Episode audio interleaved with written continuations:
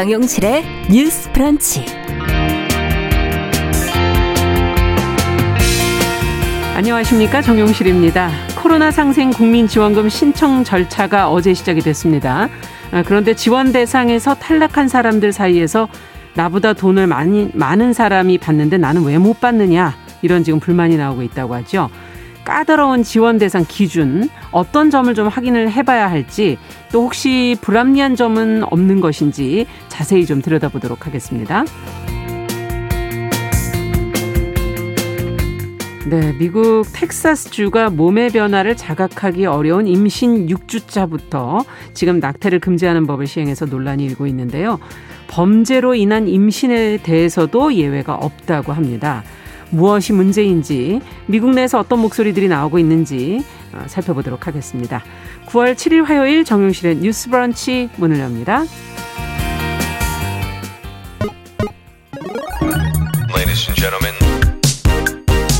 새로운 시각으로 세상을 봅니다. 정용실의 뉴스 브런치 뉴스 pick.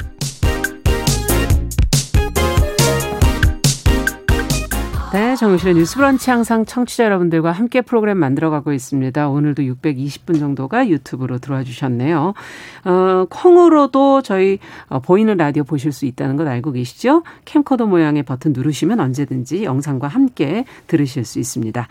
자, 첫 코너 뉴스피 화요일과 목요일은 이 두 분과 함께합니다. 신보라 국민의힘 전 의원 안녕하십니까? 네, 안녕하세요. 네, 정은혜 더불어민주당 전 의원 안녕하십니까? 안녕하세요. 네. 자, 코로나 상생 국민 지원금이라고 부르는 지금 이제 5차 재난 지원금 신청이 이제 음. 어제 시작이 돼서 많은 분들이 관심을 갖고 계신데 지원 대상에서 지금 탈락한 분들 사이에서 나보다 더 월급이 많은 상사가 받는데 나는 왜 못 받느냐. 음. 지금 뭐 이런 불만들이 나온다는 기사가 음. 지금 나오고 있고 납득하기 어려운 경우들이 좀 있는 것 같아요. 어, 지원 대상에서 빠진 분들은 그렇다면 뭘 체크해 보면 될지 저희가 좀 도움 드릴 수 있는 건 없는지 어, 정은혜 전 의원께서 좀 정리해 주시고 같이 한번 따져보도록 하겠습니다. 네, 그 소득 하위 88%에게 1인당 25만 원을 주는 5차 재난금 지급이 어제부터 시작됐죠. 네. 그래서 지급 대상에서 탈락한 가구들의 불만이 터져 나오고 있습니다. 음. 특히 요즘 SNS를 보면 내가 상위 12%인지 몰랐다. 그리고 어. 뭐 내가 이렇게 돈이 많은지 몰랐다. 우리 부모님이 상위 12%인지 몰랐다. 이러면서 네. 약간 농담식으로 음. 이렇게 글을 올리시는 분들도 있는데요. 네네 네. 이게 웃어야 할지 정말 네. 울어야 할지 모르는 그런 상황입니다.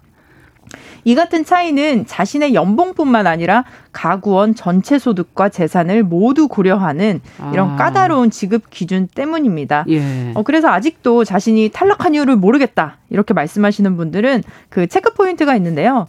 예를 들어서 연봉이 같아도 다 받을 수는 없습니다. 어. 왜냐하면 가장 최근 소득 수준을 반영한 6월 건강보험료 본인 부담금의 가구별 합상 금액으로 하기 때문에요. 예. 이제 뭐 그 전에 건강보험료라든지 이런 것들은 좀 해당 사항이 없겠죠. 음. 그리고 코로나19로 인해서 좀 어, 소득이 줄었는데 지역 가입자 같은 경우는 사실은 지난해에는 뭐 소득이 줄었지만 그 지난 왜냐하면 2019년을 기준으로 상정을 또 하기 때문에 아. 그런 분들은 뭐 사실 18년 19년에는 조금 형편이 좋았다가 2020년에 어려웠던 어려워진 분들도 많죠. 계시죠. 그런 분들은 또 지급에서 또 제외가 될 수도 있어서 네. 이런 분들은 특히 다시 말씀드리면 지역 가입자인 자영업자입니다. 음. 그래서 6월 건보료가 2019년에 신고한 종합소득세를 기준으로 책정되어 있기 때문에 네. 이 부분은 사실은 이의 신청을 할 수 있습니다. 그래서 예. 네네 국민권익위원회에 신청을 할 수 있는데요.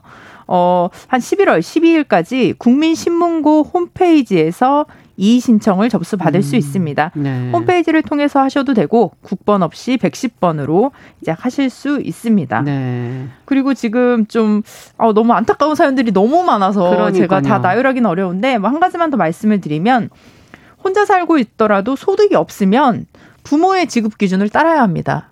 그러니까 사실 음. 혼자 살고 있기 때문에 어떻게 보면 독립 세대 아닌가요? 네네 그렇게, 그렇게 되는데 피부양자인 배우자와 자식은 주소가 달라도 한 가구로 보기 때문이라고 합니다.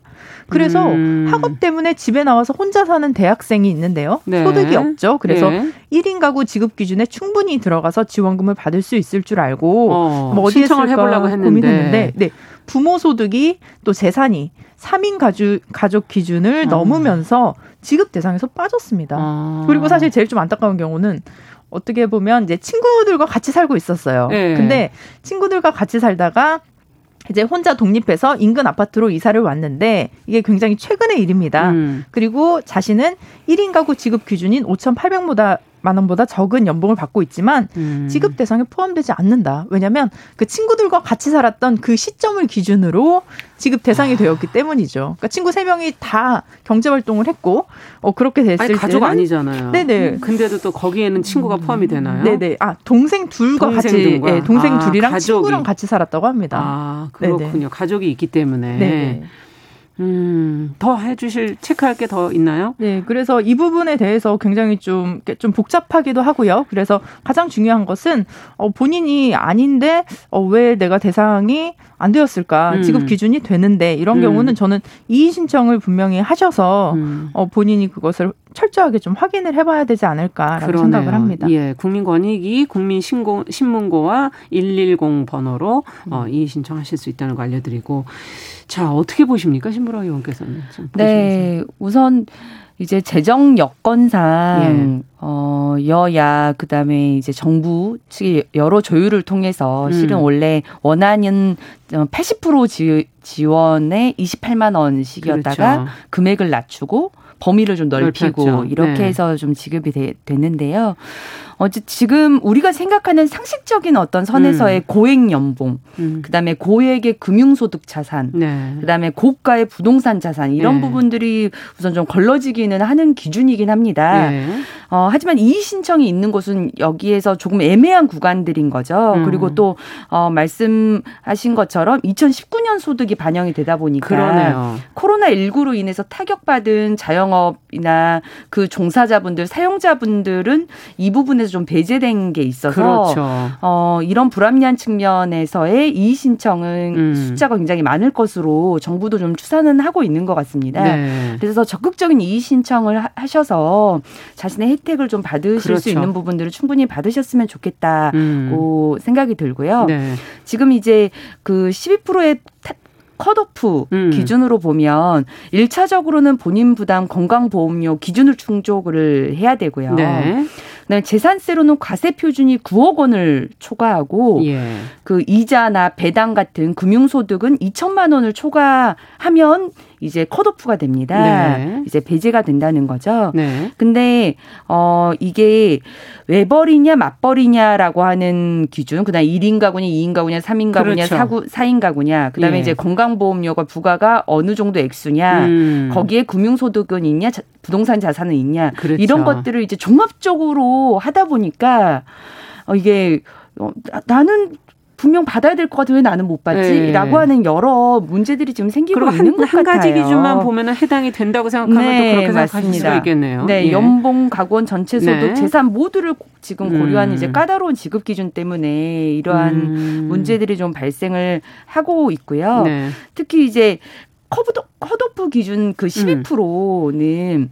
가구원 수 가구끼리의 구조에서 만들어지는 거예요. 예컨대 1인 가구는 1인 가구들끼리 묶어서 아. 1인 가구 중에 12%. 네. 그리고 4인 가구면 4인, 4인 가구, 가구 중에 12%. 그러면 뭐 예를 들면 5인 가구 그럼 5인 가구는 적으니까 그쪽은 어차피 그건 4인 가구 이상의 이상에서. 범주에 아, 포함되는데요. 예. 그렇기 때문에 어뭐 비슷한 뭐 1인 가구나 어. 뭐, 뭐 2인 가구 여다 네. 하더라도 그 연봉 산정에 있어서는 1인 가구에서 12%와 2인 음, 가구에서 12%는 다를 수 있죠. 네. 그렇기 때문에도 지금 차이가 발생될 수 있다. 네. 네. 그리고 지금 직장 가입자 기준으로는요. 네. 1인 가구 그 건보료 음. 1인 가구는 17만 원 기준이고요. 네. 2인 가구는 20만 원. 예. 4인 가구는 31만 원. 예. 그다음에 어 이렇게 지금 되어 있는데 4인 가구 이상이면요. 음. 근데 1인 가구는 그 특례가 생겨서 조건이 좀 대폭 완화된 겁니다. 네. 근데 2인 1인 가구는 17만 원인데 음. 2인 가구는 20만 원이다 음. 보니까 1인 가구는 일정 정도 혜택을 본 건데 네. 상대적으로 2인 가구는 이제 기준인 자체가 조금 낮아서 음. 2인 가구 맞벌이는 상대적으로 재난 지원금을 받지 못하게 되는 경우도 음. 있을 수 있습니다. 네.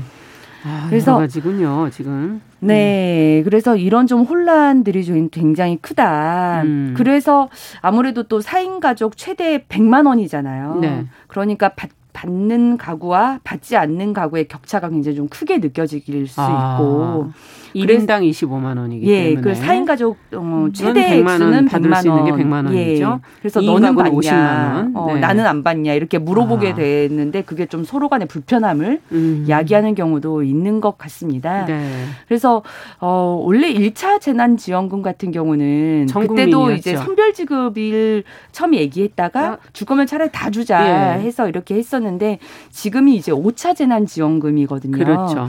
그러다 보니까 이제 정부 차원에선 재정 준칙이라고 하는 기본적인 원칙도 있고 예. 어제 홍남기 부총리와 뭐 고민정 의원이 그 예. 국회 예산결산 특별위원회에서 음. 지금 국간이 계속해서 비어가고 있다. 네. 그리고 그 채무 증가 속 도도 굉장히 가파르다. 예. 이런 홍남기 부총리의 발언도 있었는데요. 예. 그만큼 이제 재정이라고 하는 한계 상황에 대한 것들이 음. 좀 있다 보니까 아무래도 금액을 낮추는 데는 여야가 좀 동의하지 않고 예. 금액을 낮출 수 없다면 지급 규모를 좀 축소하면서 그 최대 재정 안에서 그 음. 그 문제를 해결하다 보니까 이런 좀 문제들도 발생하지 않나라는 네. 생각도 듭니다. 네, 어떻게 보십니까?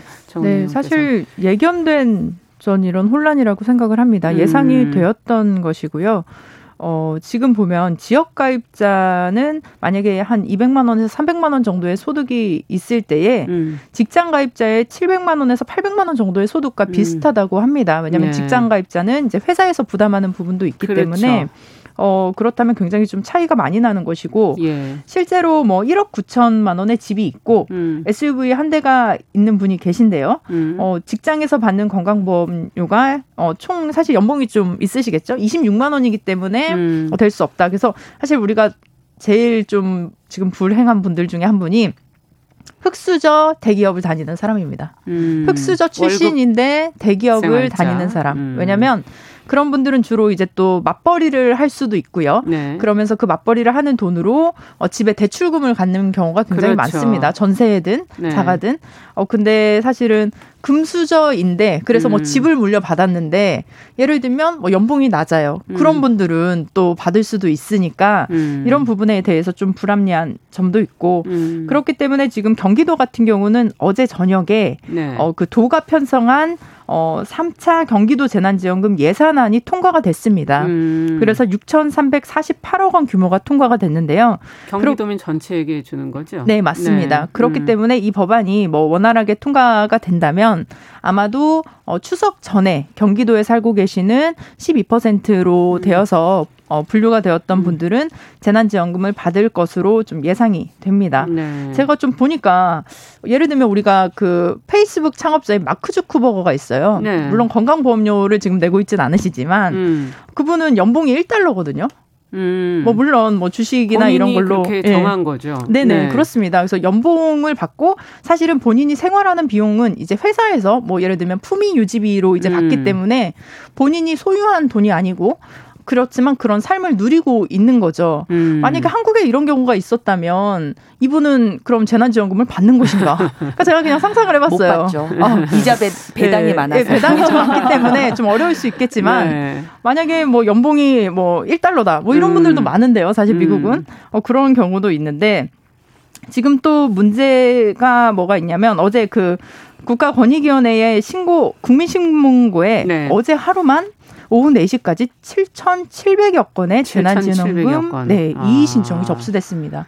저는 오히려 지금 아, 이 비용이 더 드는 게 아닌가요? 이거를 분류하고 음. 그 신고된 내용들을 접수해서 처리하고 네. 굉장히 많은 시간과 노력과 우리가 사용하지 않아도 될 에너지를 사용하게 되는데 이 부분에 있어서도 조금 더 어, 사, 사실 저는 어, 기재부라든지 뭐 이런 데서 조금 더 음, 생각을 달리 하지 했어야 되지 않았나 싶긴 한데. 네, 그건 두 분 의견이 좀 다르시군요. 한쪽은 이제 고관이 비어가고 있다. 이렇게 저는 이번 같은 경우는 왜냐하면 네. 우리가 초기에는 음. 전체 전국민 재난지원금을 했지만 음. 이후에 뭐 3차, 4차 때는 이제 주로 어려우신 분들 소상공인이라든지 그렇죠. 그런 특정 계층에 계신 분들을 지원을 했는데 음. 이번에 코로나가 이렇게 장기화가 될지 몰랐고 음. 사실은 어 사실 5차 재난지원금 같은 경우는 저는 전 국민이 다 지원을 음. 받아야 한다라는 입장이었습니다. 그래서 네. 좀 제가 봐도 주변에 어려웠던 친구들도 있는데 겨우겨우 음. 부부가 맞벌이 하면서 열심히 살고 음. 있는데 3인 가족이라고 어, 혜택을 받지 못하거나 그 대출금을 갖고 있는 어, 그런 분들 음. 이런 분들이 조금 기대를 하셨다가 실망하시는 경우들이 많아서 예. 이 부분들은 좀 정부에서 저는 조금 특히 또 추석을 앞두고 우리가 음. 보면 이제 뭐 가족이라든지 이웃도 만날 계획도 세우고 그러고 있는 네. 분들도 많은데 어 저는 사실은 지금이라도 늦지 않았으니까 그 음. 남은 12% 분들에게 동일하게 지급을 하고 음. 만약에 어, 정말 자기가 소득이 많아서 어, 나는 안 받아도 된다 하시는 분들은 신청을 안 하시면 됩니다. 음. 사실은 올해까지도 신청을 1차 때 그렇게 하, 자, 네, 자발적으로 신청 안 하게끔 네. 했었죠. 예. 그리고 모르겠어요. 저는 오히려 신청을 해서 어, 왜냐하면 이 지금 재난지원금 같은 경우는 자신이 속한 지역에서 사용을 할 수 있습니다. 음. 그렇기 때문에 지역의 소상공인 분들의 어떤 그런 매출을 음. 늘리는데도 기여를 할 수 있지 않을까라고 네. 생각을 해봅니다. 네. 지금 뭐 중소기업 경우는 좀 추석 상여금도 주기 힘든 음. 그런 상황이다 이런 얘기들도 나오고 있던데요. 어, 어쨌든 앞서 얘기해 드린 것처럼 국민권익위에 관련한 이의 신청을 국민신문고 110 전화번호로 어, 참여해서 어, 문제를 좀 해결해 직접 좀 해결하셔야 되는 어, 그런 어, 노력이 좀 필요하다는 거 말씀드렸습니다. 자, 두 번째 뉴스로 좀 가보도록 하죠. 예, 앞으로 비혼 1인 가구도 친양자를 입양할 수 있도록 지금 법무부가 민법 개정을 추진하기로 했다라는 음. 보도가 나왔는데 그냥 입양과 친양자 입양 이게 다르다고 하는데 어떻게 다른 것인지 이 내용도 좀 들여다보도록 하겠습니다. 신보라 전 의원께서 좀 정리해 네. 주시죠. 네, 법무부는 지난 6일 서울 고검에서 사회적 공존을 위한 1인 가구 401가 라고 하는 테스크포스 3차 회의 결과를 공개했는데요. 네. 친양자의 입양제도 개선이 필요하다는 의견이 모아져서 제도 개선을 추진할 것이라고 음. 밝혔습니다.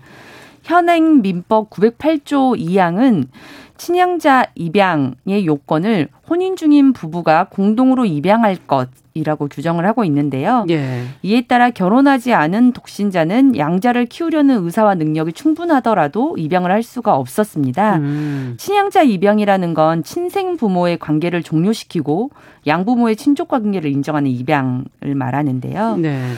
헌법재판소 역시 2013년 이 해당 민법 조항에 대한 위헌 법률 심판에서 합헌 결정을 당시 내렸습니다. 아. 재판관 의견은 합헌이 4명, 위원이 5명으로 위원 의견이 많긴 했지만 예. 위원 의결 정족수 6명에 못 미쳐서 합헌 아. 결론이 난 겁니다. 네. 독신자는 혼자 양육을 맡아야 하기 때문에 부모가 모두 있는 가정에 비해 아동의 양육에 불리할 가능성이 높다는 취지의 음. 합헌이었습니다. 그렇군요. 법무부의 401과 TF는 독신자 중에서도 기혼자 부부 못지않게 아동을 잘 양육할 수 있는 경우가 있을 수 있다고 봤고요. 음. 현 제도가 편부, 편모 가정에 대한 사회적 편견을 강화할 수 있다는 점도 고려를 했습니다. 네.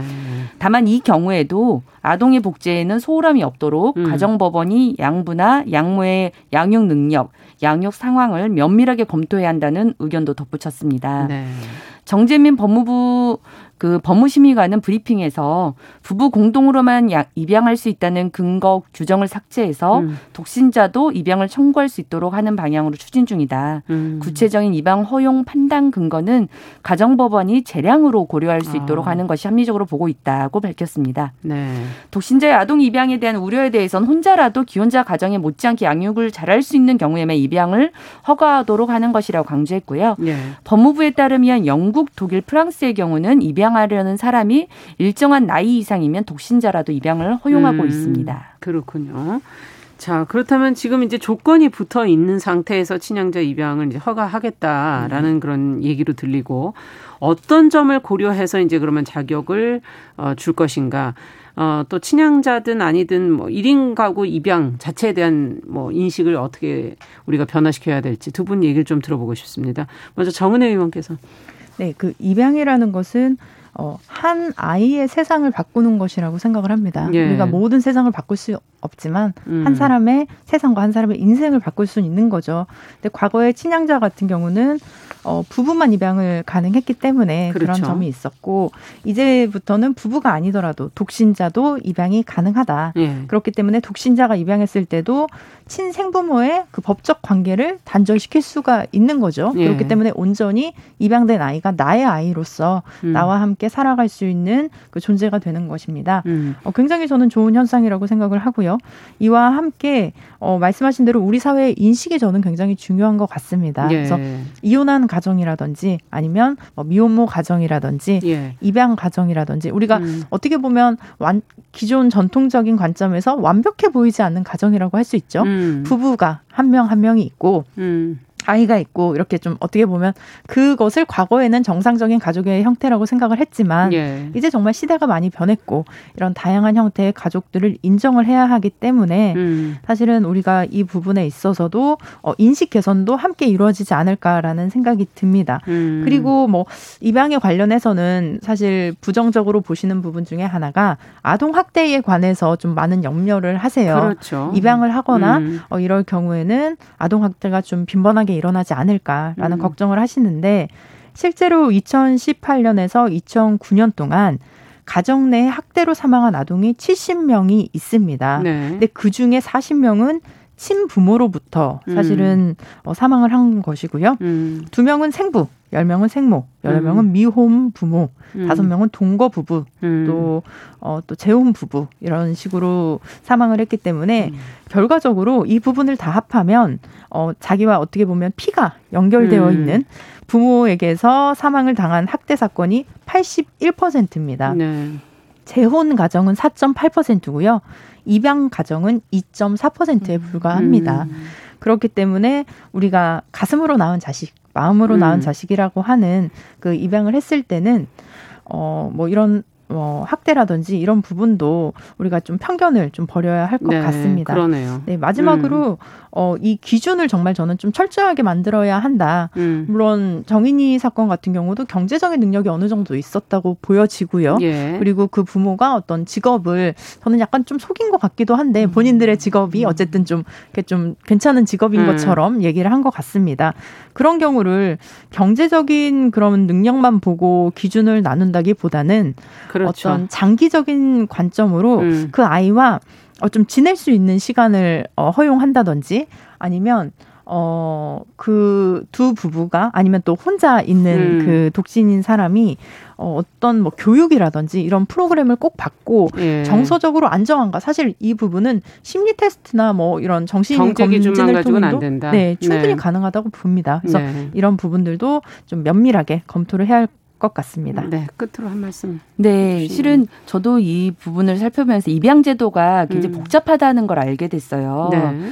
그러니까 우리나라 현행 입양 제도가 민법상 입양과 음. 입양 특례법상 입양이 나뉘어져 있고요. 음. 민법 민법상으로도 일반 입양과 친양자 입양이 나뉘어져 있고요. 네. 네. 민법상 일반 입양은 우리가 예컨대 과거에 혈연적으로 음. 그 친자관계 없는 사람들이 말하자면 그 법적으로만 그런 입양으로, 입양으로 올려놨을 때 그런, 네. 그렇죠 호적에만 이렇게 등재된다라고 하는 것처럼 음.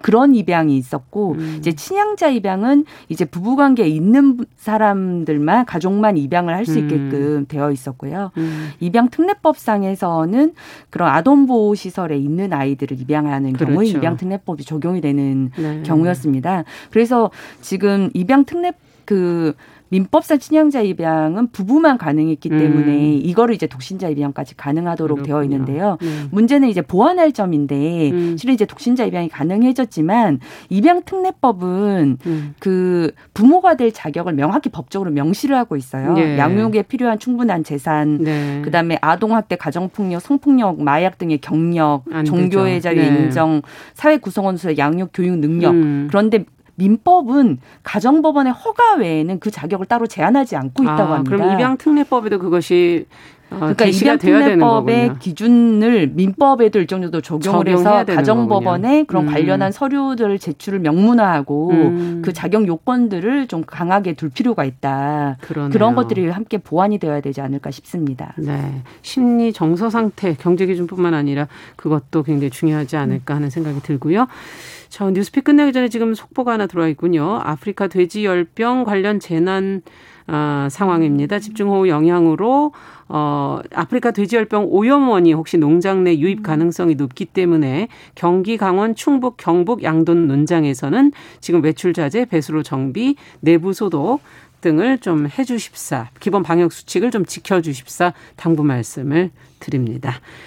자, 오늘 뉴스픽 여기까지 듣겠습니다. 정은혜 신보라 의원과 함께했습니다. 말씀 잘 들었습니다. 네, 감사합니다. 감사합니다. 정용실의 뉴스 브런치 듣고 계신 지금 시각 10시 30분이고요. 라디오 정보센터 뉴스 듣고 오지요. 국민의힘 윤석열 대선 경선 후보의 고발 사주 의혹과 관련해 이준석 당대표는 문건 생성 경위가 제일 중요하다면서 아직 윤 후보가 고발을 사주했다는 정황이 없으므로 정치적 타격은 없다고 본다고 밝혔습니다. 한국은행이 오늘 발표한 국제수지 잠정 통계에 따르면 7월 경상수지는 82억 천만 달러 흑자로 집계됐습니다. 지난해 5월 이후 15개월 연속 흑자이며 작년 같은 달과 비교해 흑자 규모가 11억 9천만 달러 늘었습니다. 국가경찰위원회는 고소고발 접수 등에 관한 처리 절차 개선 방안을 의결했습니다. 이에 따르면 경찰이 앞으로 고소고발을 반려할 때는 고소고발인의 서면 동의를 받습니다. 지금까지는 구두로만 동의를 구해왔습니다. 지금까지 라디오 정보센터 조진주였습니다.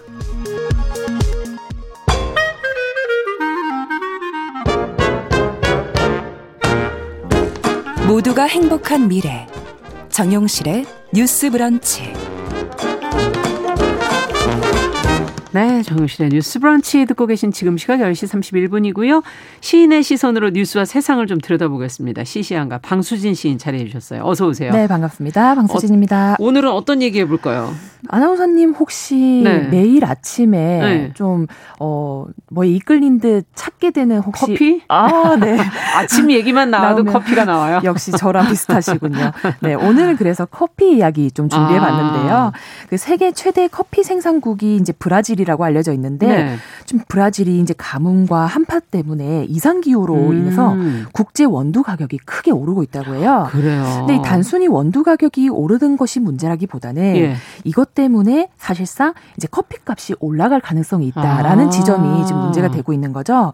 세계 2위 커피 원두 생산국이 이제 베트남 역시도 어 이제 코로나로 인해서 이동 제한 조치를 아, 발령한 그렇구나. 것도 원인이 되고 있습니다. 네. 보도를 보니까 뭐 원두 공급 업체들이 이달 부터 1kg당 원두 값을 1,000원에서 3,000원 음. 가량 올리기 음. 시작했다고 하는데요. 이런 추세가 짧게는 올 연말까지 길게는 앞으로 2, 3년간 계속될 가능성이 2, 높다고. 3년간. 저희가 이제 990원 커피, 1,000원 커피 이런 아, 거 그럼요. 저가 커피 많이 먹었었는데요. 예. 이 커피가 사라질 수도 있다라는 아. 지금 전망이 나오고 있습니다. 야, 우리나라 음. 분들 음. 정말 커피 많이 드시잖아요. 정말 많이 드시잖아요. 네. 우리나라 커피 시장에도 이제 조만간 변화가 생기지 않을까 해서 아. 준비를 해봤습니다. 아, 그렇군요. 사실 지금 말씀해 주신 저가 커피는 사회 초년생 학생들, 음. 어, 주머니 가벼운 사람들한테는 정말 하나의 즐거움이었는데 이 한 잔 마시는 커피 이것의 의미를 한번 그럼 짚어볼까요? 네. 네. 사실 뭐 이미 한국의 커피 문화는 세계 어디에서도 사실 찾아보기 힘들 만큼 독특한 맞아요. 문화를 형성하고 있다고 저는 보고 있습니다. 네. 어, 21세기 뭐 대한민국 앞으로의 음. 대한민국 역시도 커피 하나 빼놓을 수 없는 음. 어떤 이미 그런 삶이 되었다고 보는데요. 근데 커피가 사실 우리나라 음. 자생품은 아니지 않습니까? 그럼요. 외국 문물을 받아들인 것인데 이 외국 문물이 이토록 우리 삶에 깊은 뿌리를 어. 내릴 수 있었던 건 이유가 뭘까라고 제가 한번 생각을 해봤어요. 그러네요. 근데 물론 말씀 주신 것처럼 저가 커피 시장이 형성되어 있는 것도 뭐 요인은 음. 될수 있다고 보지만 저는 사실 이 커피가 우리에게 음료가 아닌 문화와 정서로서 자리 그렇죠. 잡았기 때문이라고 봅니다. 음. 뭐 사실 어, 커피 한 잔 해요. 음. 뭐이 말이 사실 단순히 커피를 먹자라는 말보다는 뭐 오랜만이다. 다음에 만나서 한번 소통할까? 그렇죠. 혹은 뭐 얘기하자. 뭐 당신이 거죠. 좀 마음에 든다. 네. 어, 데이트 한번 합시다. 아, 남자가 여자한테 그냥 그런 얘기도 되는 거죠. 그럼요. 예. 그래서 뭐 커피 한 잔 값이네. 뭐이 말을 음. 생각보다 가격이 높거나 낮다라는 음. 말을 비유할 정도로 뭐 사실 저희 나라는 저 1차, 2차 우리나라. 이런 예. 식의 예. 조금 독특한 문화를 가지고 있지 어, 않습니까? 어, 점심에 점심에 1차는 내가 낼게 밥은 니, 뭐 커피는 어, 네가 사. 뭐, 사. 뭐 이런 식의 참 재미있는 문화인데요. 음. 사실 한국 커피 역사가 사실 160년에 달하고 있습니다. 아. 어, 아주 오래전부터 이제 커피를 받아들였다고 볼 수 있겠는데요. 뭐 커피가 들어오면서 다방 문화, 자판기 커피, 맞아요. 또 캔 커피, 그리고 이제 요즘은 프랜차이즈 커피숍까지 아. 이어지는 사실상 커피의 역사를 구축했다고 볼 수도 있을 것 같습니다. 이 역사를 어떻게 저는 다 고쳤죠. 네, 그만큼 네. 이제 어, 나이가 아나, 많다는 얘기인가요? 아나운서님의 역사가 길다라는 반증이 아닐까 싶습니다. 네. 사실 뭐 요즘에는 음. 뭐 배달 앱으로 커피숍에서 커피까지 배달해 아, 먹기로 하니까요. 근데 저희가 예전에는 다방에서 이제 커피를 배달시켜 네. 먹고 했던 문화가 있었잖아요. 맞아요. 요즘에 이제 최근에 그 최근 커피 세계사 한국 가베사라는 책을 낸 이길상 씨에 따르면 음.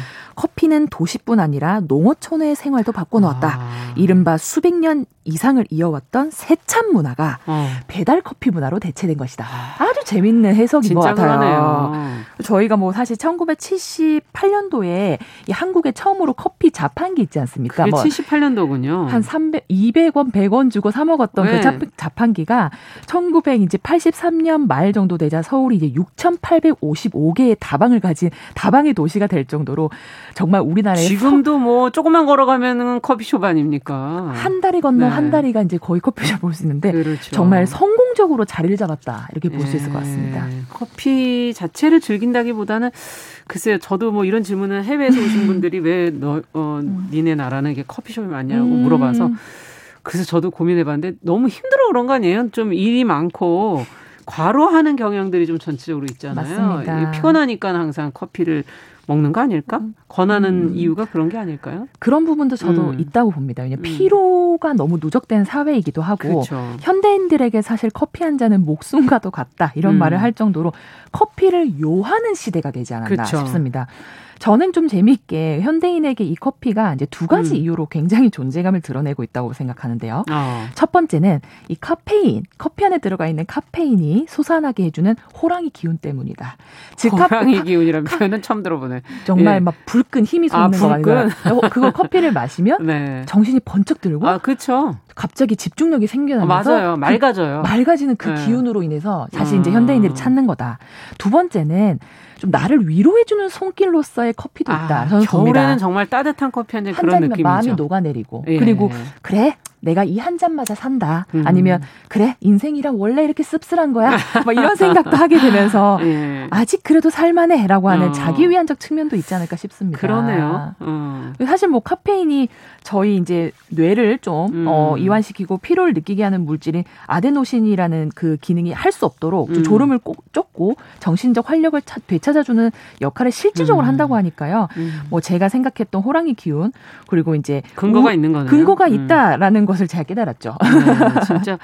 근데 저가 원두 커피가 사라지면 다시 커피 믹스가 나오지 않을까 뭐 이런 생각도 들기도 하는데 어쨌든 우리나라 커피 믹스가 또 지금은 뭐 우리뿐만 아니라 전 세계인들 중에서도 사랑하는 나라들이 생기지 않았습니까? 맞습니다. 네. 아니 근데 방수진 시인도 그렇게 커피 믹스하고는 연결된 사연이 있으시다면서요? 아, 네 맞습니다. 네. 제가 뭐 어디서도 밝히지 않은 비하인드 스토리를 밝히게 됐는데요. 네. 저희 아버지께서 이제 59년생이신데 네. 사실 커피를 정말 직접적으로 좀 접한 세대라고 볼 수 있겠죠. 네. 아버지께서 굉장히 믹스커피에 열광을 하셨습니다. 저희 세대 다 그렇죠. 네. 그래서 사실 아버지 때문에 제가 커피를 접하게 됐고 저 아. 역시도 이제 따라서 매니아가 됐는데 어릴 때 믹스커피 드셨어요? 굉장히 믹스커피를 많이 아. 먹었습니다. 그래서 아버지께서 식사 후에 커피 한 잔을 드시는 걸 굉장히 좋아하셨는데 네. 그래서 아버지께서 이런 명언을 남기셨죠. 뭐라고? 이제 식후 불커피는 사후 지옥입니다. 그래서 저는 그 문장에 굉장히 큰 감흥을 받아서 네. 아 나도 앞으로 커피 회사에 취직을 하고 싶다 이런 생각을 해서 이제 우리나라의 유명한 믹스 커피 생산 업체인 음. 맥땡 회사에 네. 실제로 원서를 집어넣고 제가 취직을 준비했었던 적도 있었고요. 물론 떨어져서 제가 지금 시인으로 살고 있지만 만약에 제가 맥땡 회사에 취직했다면 아마 여기도 출연 안 하셨겠는데요. 네. 그래서 굉장히 저도 이제 이 믹스 커피하고는 관련이 깊은데 뭐 음. 뭐 요즘 말로 뭐 얼죽아 들어보셨죠? 뭐 얼어 죽어도 뭐 아이스 아메리, 아메리카노, 아이스 아메리카노 뭐 이렇게 네. 하는데요. 네. 사실 뭐 어르신 분들께서는 얼죽믹 아닐까 저는 싶습니다. 얼어 죽어도 아, 믹스 커피. 네, 이런 게 사실상 어떤 세대 감성 차이도 느끼게 하고 음. 뭐 우스갯소리로 프랑스 외국인이 한국 왔다가 이제 한국 맥땡 커피 맛을 보고 오 유레카 oh my god 우리 한국 우리 프렌치 카페랑 너무 똑같잖아 해서 대량 구매를 해서 돌아갔다는 일화가 굉장히 유명합니다. 아 이거 사실이에요? 제 이런 말을 너무 많이 들었었고 제 친구의 친구가 실제로 네. 이렇게 택배를 보냈다고 하더라고요. 이야. 중국은 그런데 좀 다르지 않을까요? 차를 마시는 나라잖아요. 맞습니다. 뭐 네. 우리나라의 커피는 비교적 순조롭게 그쵸. 이제 이게 흡수가 됐다라고 본다면 중국에서의 커피는 좀 순탄치 않게 흡수됐다고 볼 수 있습니다. 어. 그 이유는 중국 사람들, 특히 중국 여성들이 음. 이제 몸에 차가운 성질의 음식을 되도록 찾지 않는다라는 전통이 있기 때문이죠. 어. 이제 차가운 음식, 차가운 음료, 나아가서 아, 차가운 성질의 것도 먹지 않습니다. 그 이유는 어. 그런 것들이 몸이 해로운 것뿐만 아니라 모든 만병이 그러한 기운에서 온다고 봤기 때문이죠. 음. 그래서 뭐 병원에 이제 감기로 가게 되면 의사 선생님이 심지어 다 필요 없고 따뜻한 물만 마시면 병이 치료된다라는 말을 하실 정도로 그러한 생각이 굉장히 아, 뿌리 깊게 박혀 있습니다. 그렇군요. 그러다 보니 이제 한의학에서는 커피는 차가운 음식이기 때문에 아, 더욱 더 중국인들 특히 중국 여성 여성들이 많이 지갑을 여는데 여성들의 지갑을 좀 아. 열지 못하게 된 거였었죠. 그럼 아이스 아메리카노는 드시도 않겠 않겠네. 그럼요. 저도 중국에서 유학을 꽤 오래 했지만 한 번도 주변 친구들이 뭐 커피를 많이 마시는 것도 본 적도 없고 사실 커피를 마신다 해도 아이스 아메리카노를 먹는 사람 본 적이 없습니다. 어. 네, 대부분 그 얼음을 넣은 상태에서 이렇게 한번 돌려서 차가운 기운만 만들고 얼음을 다 빼버리는 취빙이라고 하는 그 상태가 있어요. 그것만 요구를 하고 다 음. 나머지는 전부 다 따뜻하게 먹는데 뭐 저도 여기 와서 차갑게 주문하지 않게 이제 저도 습관이 들어가지고 와서 한국에서 그렇게 요구했더니 굉장히 당황스러워 하시더라고요. 그렇죠. 넣다 빼는 건 또 뭐예요? 차갑게 주시되 얼음은 빼주세요. 이렇게 하니까 어. 되게 당황해 하시던데 그래서 저희 뭐 세계적 대표 커피 프랜차이즈는 뭐 땡땡벅스 역시도 음. 저희 나라에서 굉장히 순조롭게 들어왔지만 예. 지금 중국 중국은 이제는 그 고전을 넘어서 200개 도시에서 4,800여 개 이상의 점포를 아, 정도로 정착을 했습니다. 정착은 했네요. 하지만 최초에 굉장히 고심을 많이 했다는 거죠. 네. 왜냐하면 어, 지갑을 열지 못했고 또 이제 서양 문화에 이제 들 흡수할 때 중국인들의 어떤 배척 같은 부분이 아. 없잖아 있었기 때문에 이러한 뭐 생활적인 전통적인 문화적 차이에서 음. 굉장히 고심 많이 겪었습니다. 그렇군요. 네. 자, 오늘 그러면 이렇게 커피 얘기를 저희가 쭉 나눠보고 이제 중국에서는 또 찬 걸 안 드신다고 음. 그러는데 뭐 이와 관련해서 어떤 뭐 어떤 어떤 시가 떠오를까 궁금하네요. 음. 커피에 관한 게 네. 뭐가 있을까요? 하지만 겉으로 음. 봤을 땐 전혀 커피와 관련이 없어 보이지만 굉장히 음. 오늘 이야기와 관, 어, 연관이 있을 법한 음. 김춘수 시인의 꽃이라는 어, 음. 시를 준비해봤는데요. 교과서에서부터 배워서 매우 익숙한 시이긴 합니다. 음. 제가 일부분 낭독을 먼저 하고 말씀 조금 더 드려볼까 합니다. 네.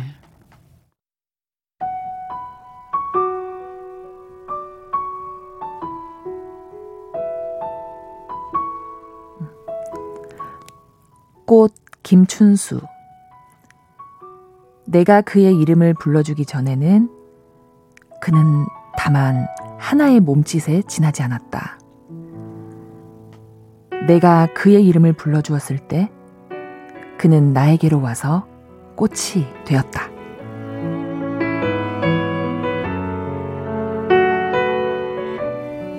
아니 이 시를 왜 고르신 건지 어. 의미를 어, 해석을 좀 해주시죠. 사실 우리 삶 속으로 언제부턴가 커피가 들어와서 음. 사실 이 무한한 의미가 저는 됐다고 보거든요. 아. 커피가.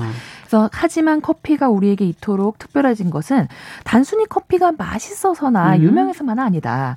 커피가 우리한테 의미가 된 것은 바로 우리가 커피한테 어떤 의미와 문화를 부여했기 음. 때문이다라고 저는 음. 생각했어요. 그래서 내가 할 때 내를 우리, 글을 커피, 몸짓을 음료, 꽃을 문화로 대체해서 읽으면 아, 한번 아, 읽어볼까요? 그러면 네, 우리가, 우리가 커피의 이름을, 이름을 불러주기 전에는 커피는 음. 다만 하나의 몸짓에 지나지 않았다. 네. 아, 음료에 지나지, 지나지 않았다. 않았다. 우리가 커피의 이름을, 이름을 불러주었을 때 커피는 우리에게로 와서 문화가, 문화가 되었다. 아. 그래서 우리 삶의 하나의 문화이자 의미로 자리 잡은 커피가 앞으로 음. 또 어떤 어떤 길을 같이 걸어가게 될지 굉장히 궁금해지고 네. 그런 의미에서 어, 방송 어, 후에 여러분들도 좀 달콤 쌉싸름한 커피 한 잔 드셔 보시는 그러니까. 게 어떨까 싶습니다. 황수진 씨도 저랑 커피 한 잔 하시죠. 어, 데이트 신청이라 설레는데요.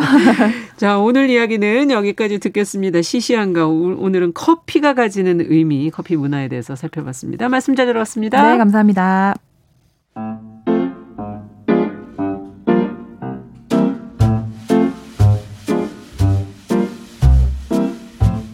정용실의 뉴스 브런치는 여러분과 함께합니다.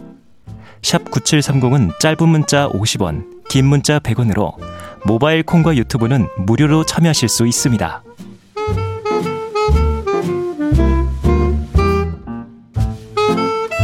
네, 정용실의 뉴스 브런치 듣고 계신 지금 시각 10시 45분 향해 가고 있고요. 국제사회 이슈를 깊고 넓게 살펴보는 국제뉴스.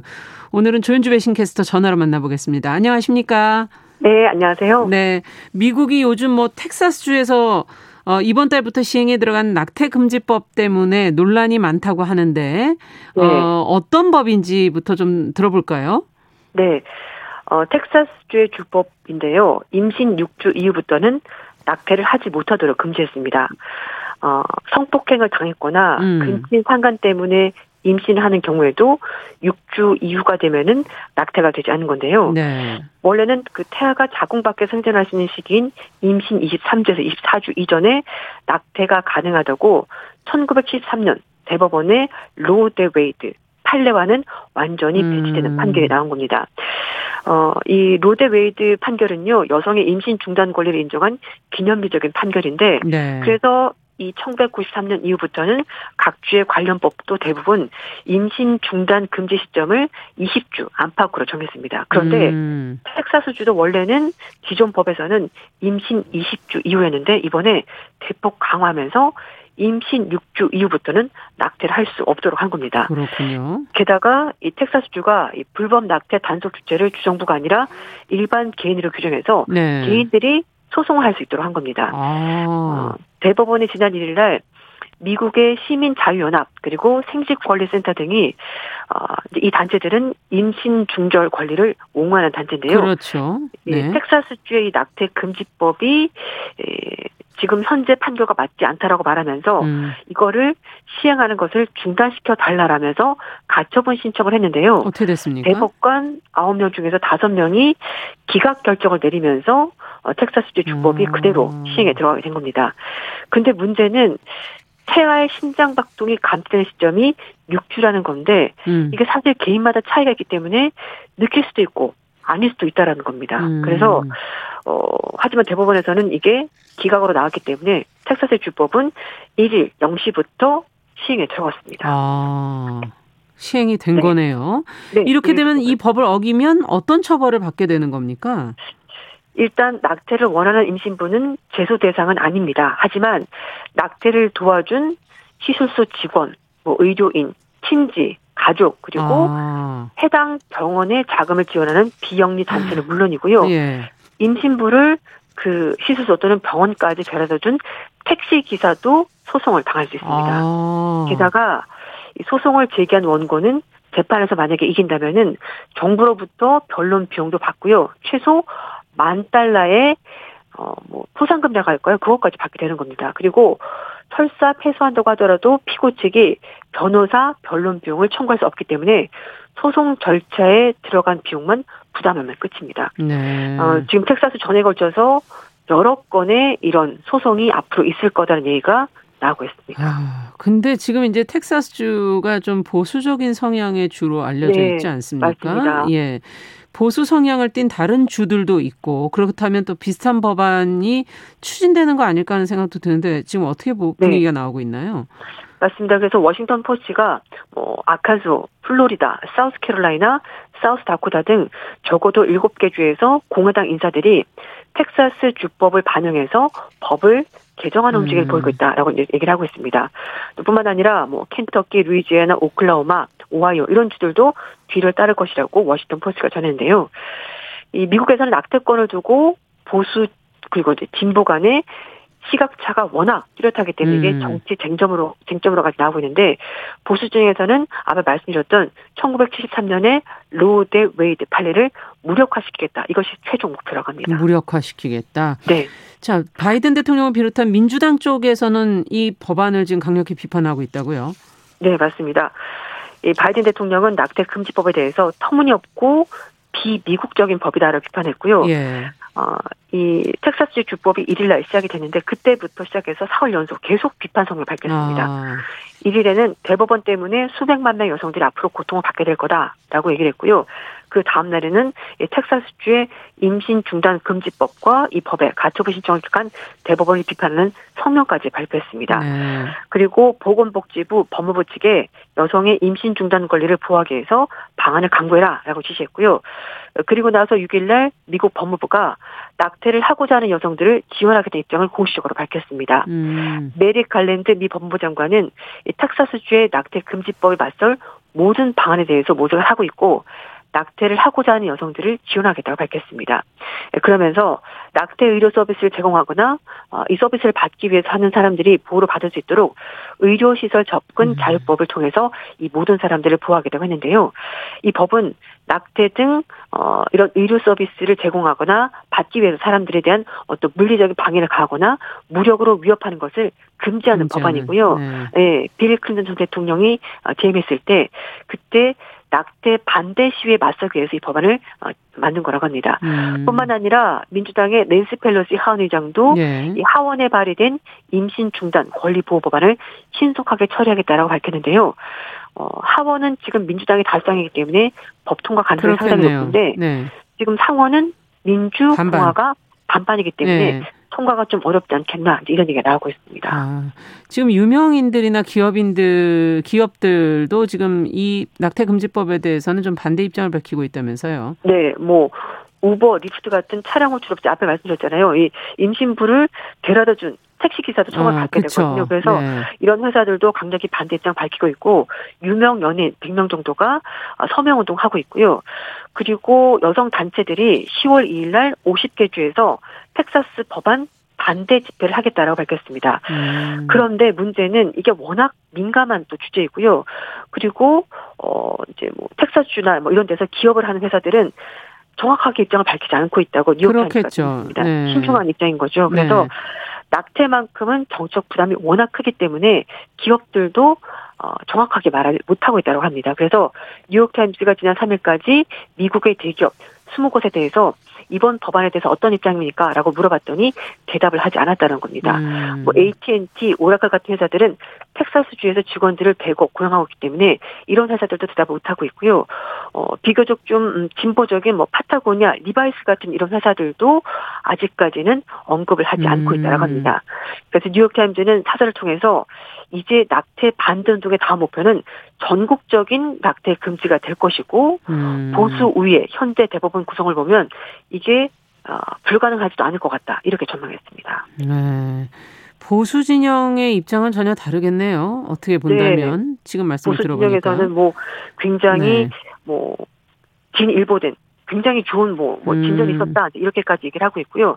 결국 말씀드린 것처럼 이걸 이제 미국 전역으로 확대를 하겠다라는 것이 보수 진영의 입장이고 음. 심지어는 이 보수 단체들은요 텍사스주에서 나온 이번 법안의 성공 노하우를 다른 주에게 뭐 전수하겠다 이렇게까지 얘기를 하고 있습니다. 네. 그런데 이번 대법원 판결이 트럼프 전 대통령의 영향도 있다는 분석이 나오고 있는데요. 예. 트럼프 전 대통령 재임 기간 중에 이 보수 성향 대법관 3명을 새로 임명을 하면서 대법원의 인적 구성이 보수 6명, 진보 3명 이렇게 나왔기 때문에 아. 이런 보수가 유리한 판결에 대해서는 뒤집을 가능성이 상당히 낮아지게 된 겁니다. 결국은 네. 어, 법관의 성향 분 어, 이제 구성도 이렇게 바뀌면서 이번에 이런 결정이 나온 것도 완전히 예, 무시할 수가 없게 된 거죠. 용간이 있다라고 볼 수가 있게 되는 겁니다. 네. 어찌 본다면 이것도 일종의 정치적인 싸움이냐, 공화당과 네. 민주당 간의 보수와 진보의 맞습니다. 싸움이냐, 그 안에서 국민들이 조금 약간 어, 불편과 희생을 감수해야 되는 거 아니냐 이런 생각도 좀 들기도 하는데요. 네네. 어쨌든 정치권에서 이 문제는 굉장히 늘 거론되는 예민한 주제죠. 네. 맞아요. 뭐 보수 진보를 가르는 어떻게 보면 약간 키워드 같은 것이 바로 낙태를 찬성하십니까 반대합니까 이렇게 되는 건데요. 네. 어, 진보계나 여성 단체 측에서는 당연히 여성 본인의 자기 결정권을 가져야 된다. 그렇기 네. 때문에 낙태 권리를 가지는 것이 맞다라고 보고 있고요. 음. 뭐 보수나 종교, 뭐, 뭐 종교단체 뭐 이런 쪽에서는 아니다. 생명 윤리를 지키는 것이 더 중요하다. 이렇게 음. 얘기를 하면서 어, 서로 굉장히 팽팽히 맞서고 있는데요.